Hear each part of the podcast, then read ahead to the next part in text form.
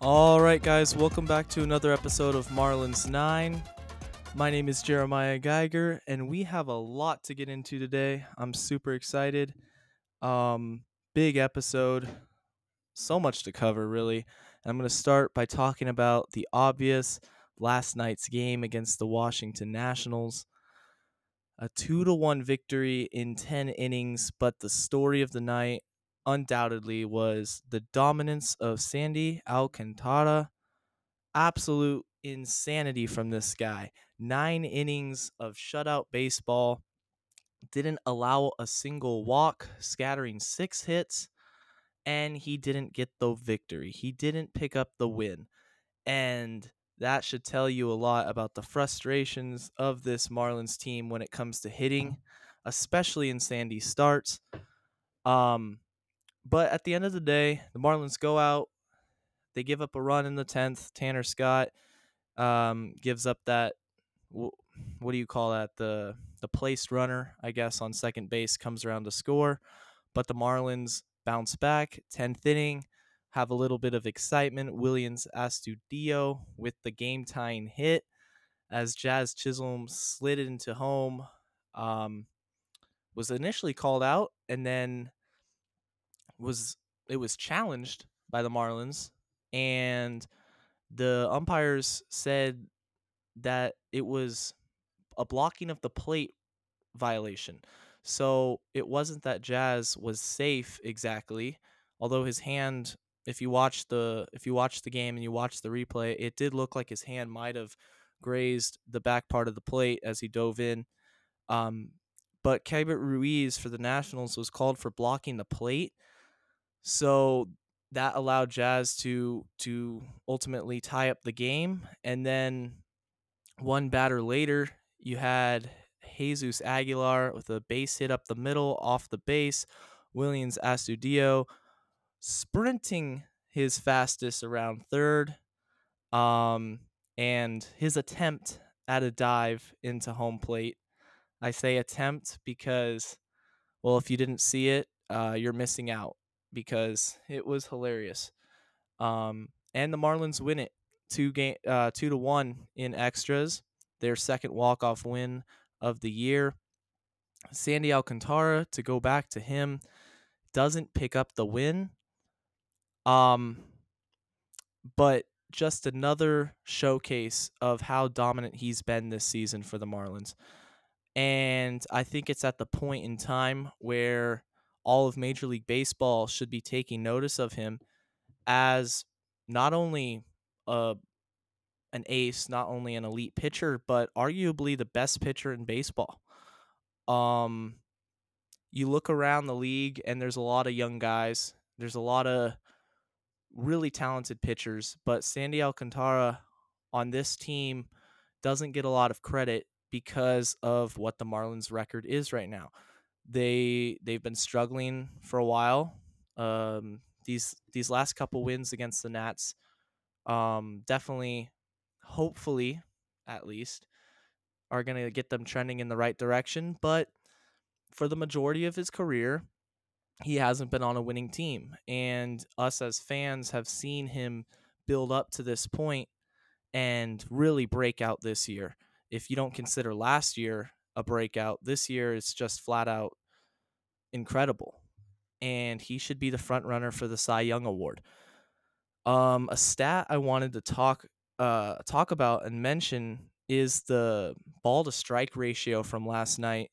Looking at it here, Sandy pitched he had 105 pitches in through 9 innings, which still really good. Um, could have went deeper if if he was needed to. 84 strikes. 84 strikes compared to what would that be if I get my my, my math right here? 26 balls. That's eh, I mean, Sandy is dialed in. He is on another level right now. Um, we saw that against Atlanta. We've seen that really when he pitches almost every time at this point. He's had one you know, not Sandy like start this season. Everything else has been dominant. Six straight games of at least seven innings only pitcher in the league to do this um, this season, and he undoubtedly, in my mind, should be the front runner for the Cy Young at this point in the season, and should be the National League starter in the All Star game. I don't know if either of those things will happen, but he is incredible, and the Marlins have got to do a better job of scoring the man some runs because he deserved the he deserved the win last night. He puts this team on his back every time he comes out and pitches. Every fifth game, when Sandy is pitching, I have confidence that the Marlins are going to win.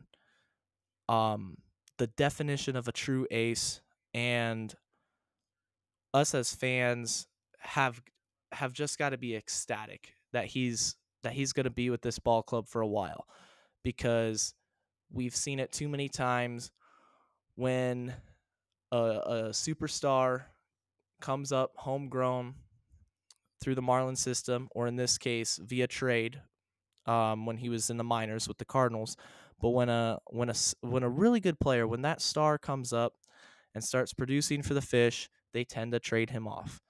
And Sandy's locked up. He's here for the long run. He is here to stay, and we get to watch his greatness for a long time.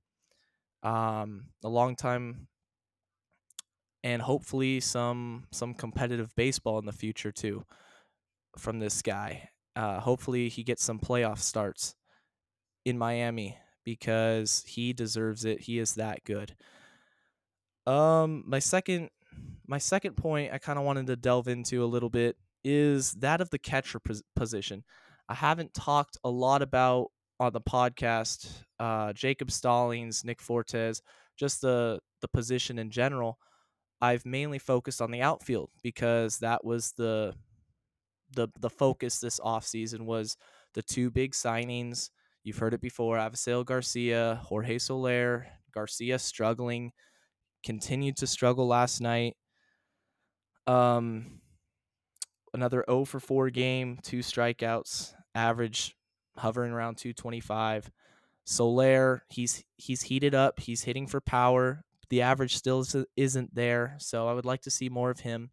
But what I'm trying to say is in regard in regards to the to the outfield, we kind of know what we have. That is the main focus. A lot of Marlins fans tend to focus on that outfield, the good and the bad. Um, from that position core. But I don't hear a lot of talk about the the catching position. And that is a position that the Marlins actively went out this offseason and tried to upgrade with the trade um, for Jacob Stallings with Pittsburgh.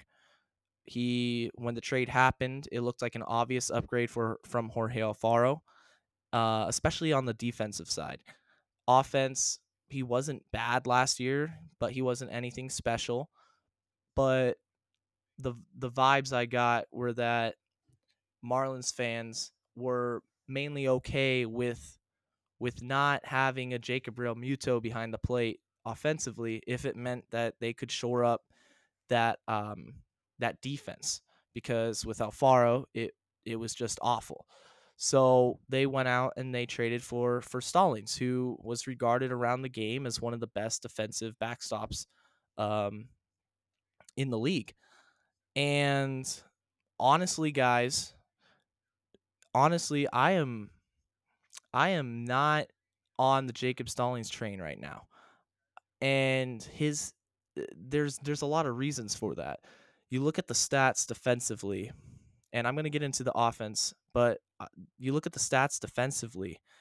His his framing, his pitch framing is one of the is is one of the worst this year.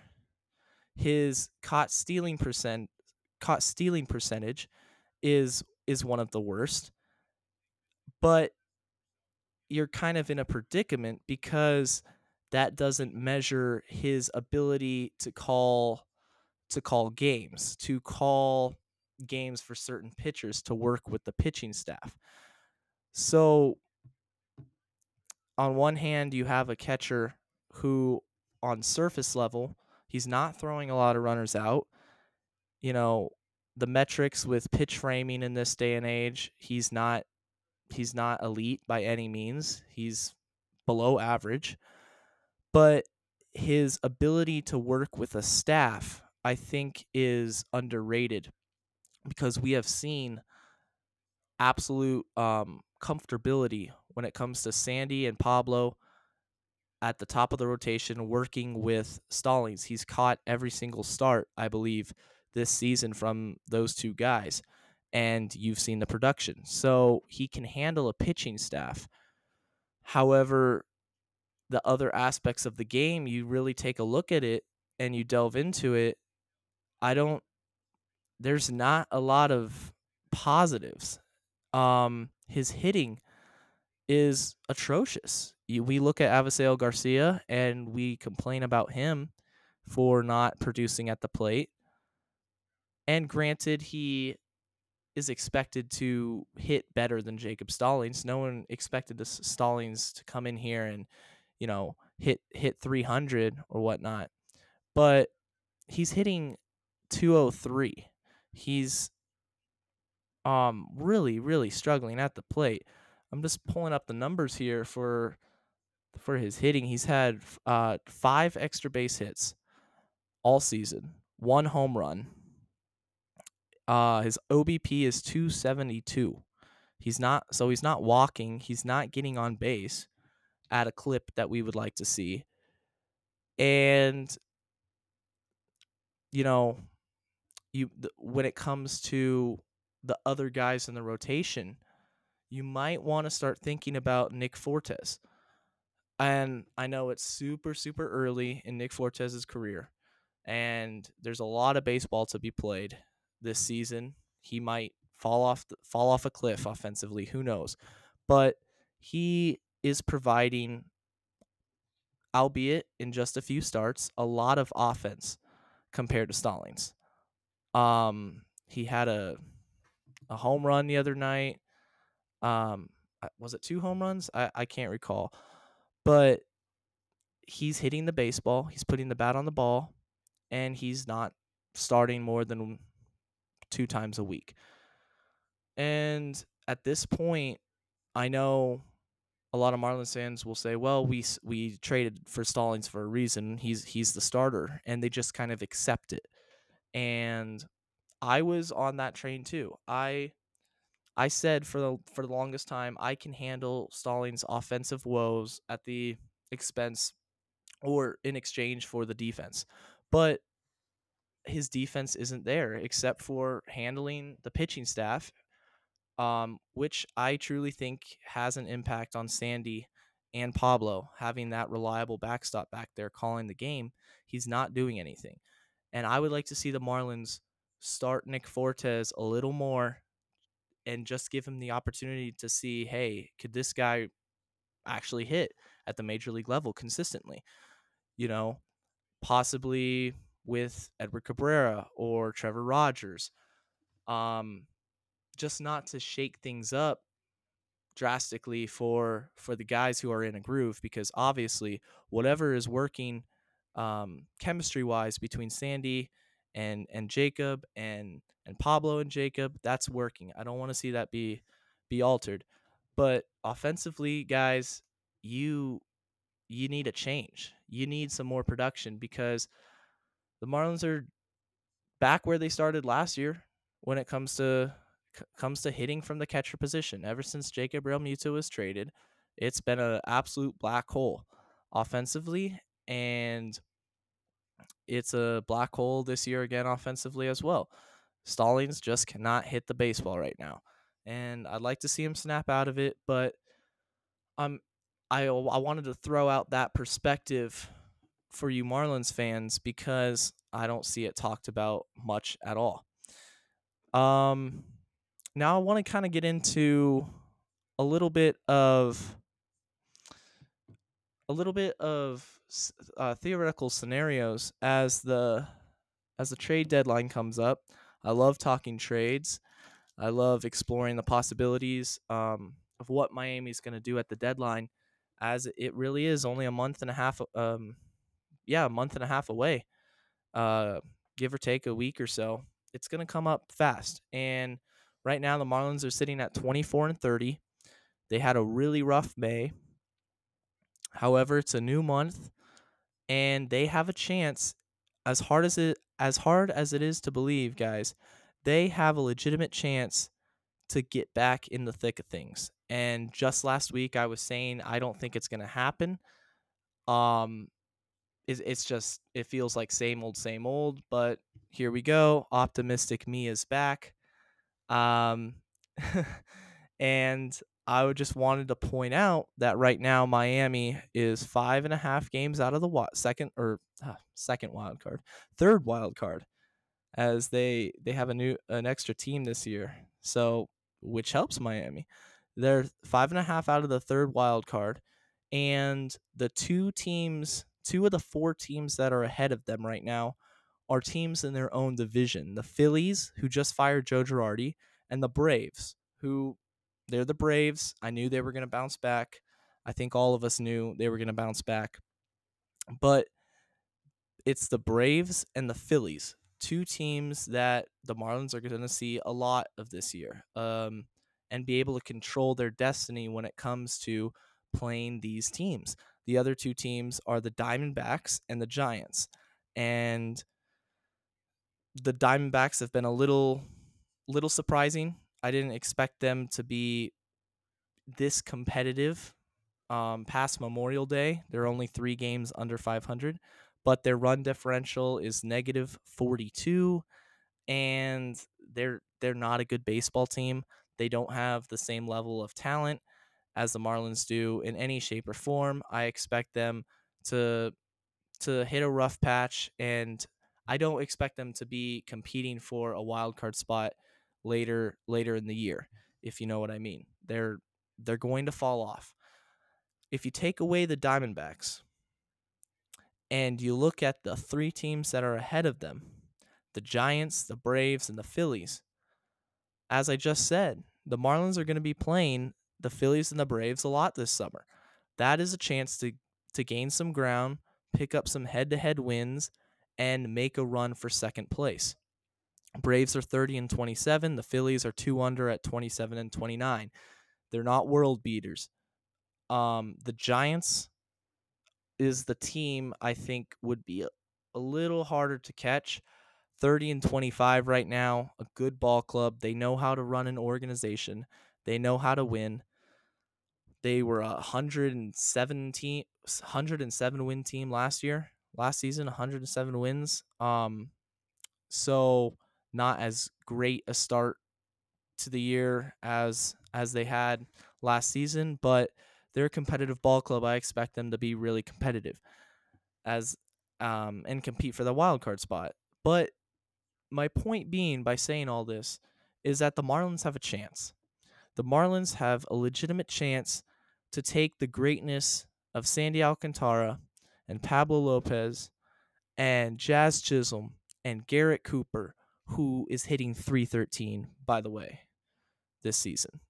One of the best first basemen offensively um, in all of in all of the MLB. Um, but they have a chance to to take these guys and make a playoff push. But it's not going to happen with the roster they have now. It's not going to happen with the depth that they have now. It's not going to happen with the bullpen that they have now. I've harped on this so many times. I've I, I've complained about the lack of effort from the Marlins front office this offseason to go out and find a legit bullpen arm. They didn't do it and it's cost them.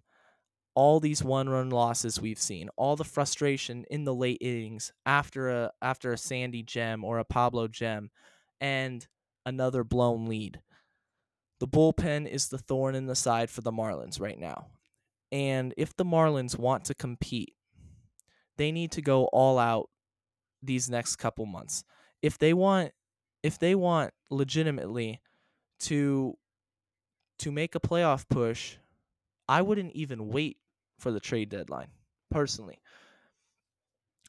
I would go out and I would try to get an above average high leverage um, relief pitcher right now because you're five and a half out. You st- you you have another losing streak. Okay, you know it's it might not happen, but here you go.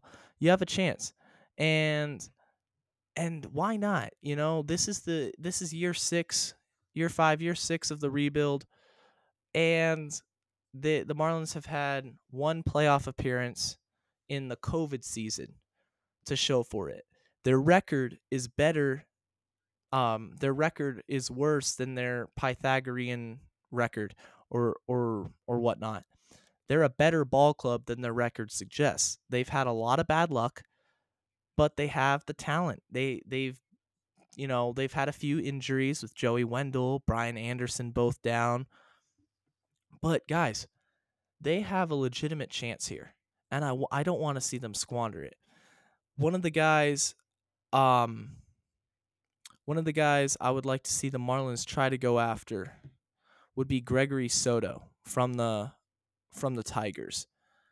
And I saw a tweet about this one because you have a struggling Tigers team and they're struggling offensively. Marlins have have two bats that are blocking Lewin Diaz, Garrett Cooper and Jesus Aguilar. They need a relief pitcher. The Tigers need offense. A possible trade would be to go out and and, and try to get Soto for for Aguilar or find some package that incorporates getting Soto, a lefty pitcher who who throws hard, he strikes out a lot of batters. He's pitching this year in 22 games. He has a 1.7 ERA instantly Soto would be the best reliever on the Marlins team. That's just an idea, but overall the the main the main point is that you have two guys, uh, Cooper and Aguilar, who are going to be getting calls on at the deadline. The Marlins are going to be getting a lot of calls on these guys because right now you got two of them, these first base DH hybrids and Lewin Diaz is absolutely scorching hot in AAA. He has nothing left to prove. He is ready, but he's being blocked right now. But I don't like the idea of trading away Garrett Cooper when you have a chance to make a playoff run. And I I don't mind seeing the idea of Aguilar being traded if it gets a high quality major league relief arm. Um I think that I think that it's inevitable that one of these guys will be traded, whether the Marlins are buying or selling at the at the deadline. I think it's it's it doesn't matter. I think one of these guys will be traded. Personally, I would like to see it be Aguilar because I think Coop is a better hitter and he's having the best season so far, the best start to a season in his career and I don't want to see the Marlins get rid of him. Um, he's also more controllable. So that's just an idea to throw that out there. Um, Jesus Aguilar for Gregory Soto. Um, Marlins give up a give up a a, a hitter. Get get get the um get a big big time bullpen reliever, um, power arm throw him right in the bullpen. He can start closing games and give this team a chance in the late innings in a one run, two run game. And they open up a spot for Lewin Diaz to come up and and show show us what he's got because it seems weekly this dude is hitting bombs at AAA. He is ready. I know I'm ready to see him up here again and it would be a win-win deal. Um another another aspect of this team that I haven't talked about yet is earlier this week there was a 90 minute closed door team meeting that elicited various responses from different players. Now, nobody was there to to to hear exactly what happened or to see for themselves exactly what happened. But I thought it was interesting, and I couldn't have this episode without talking about it at least a little bit because you had Miguel Rojas, Garrett Cooper, and Don Mattingly all speak about it and all kind of have different responses um, to the meeting. Garrett Cooper flat out said it wasn't necessary. It it seemed that he was not happy with whatever went on. Um, he wasn't having it. Don Mattingly Don Mattingly came out and said that he would not be surprised if his team came out flat.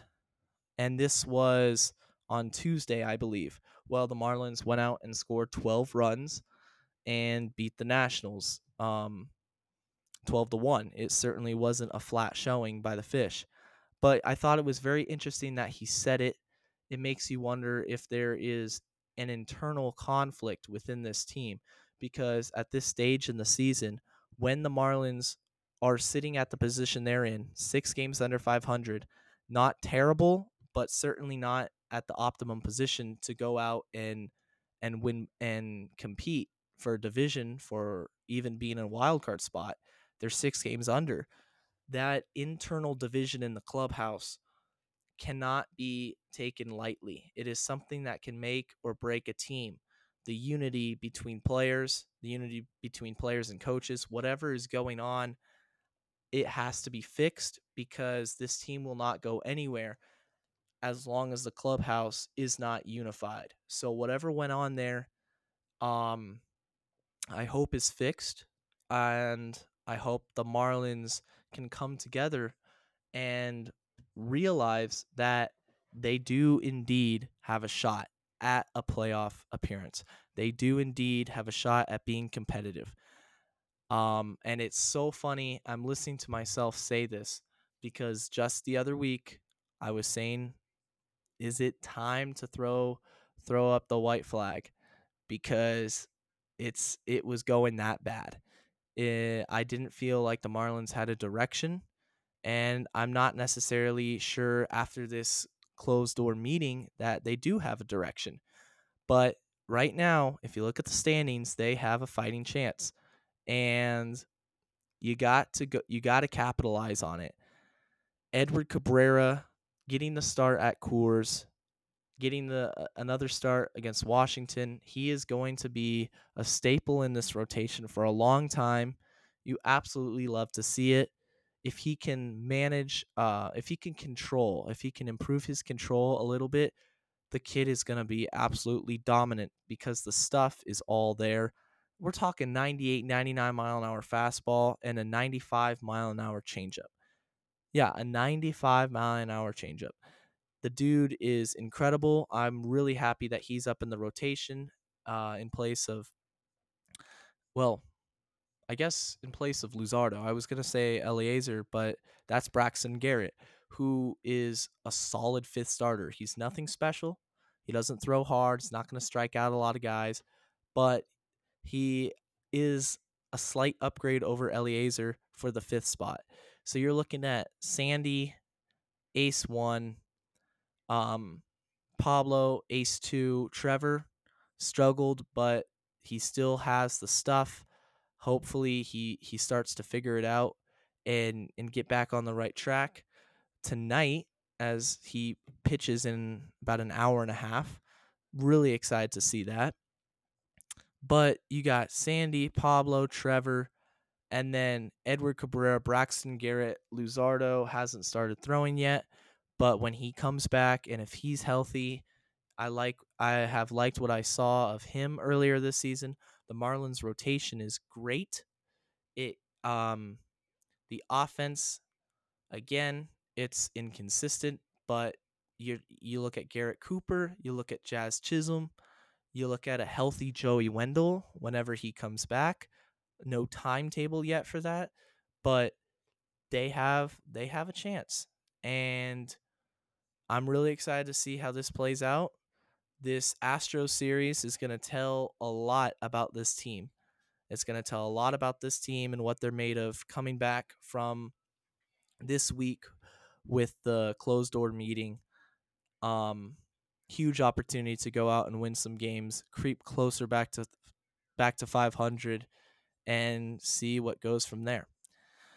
All right, guys, we're just about out of time. So, again, thank you for listening.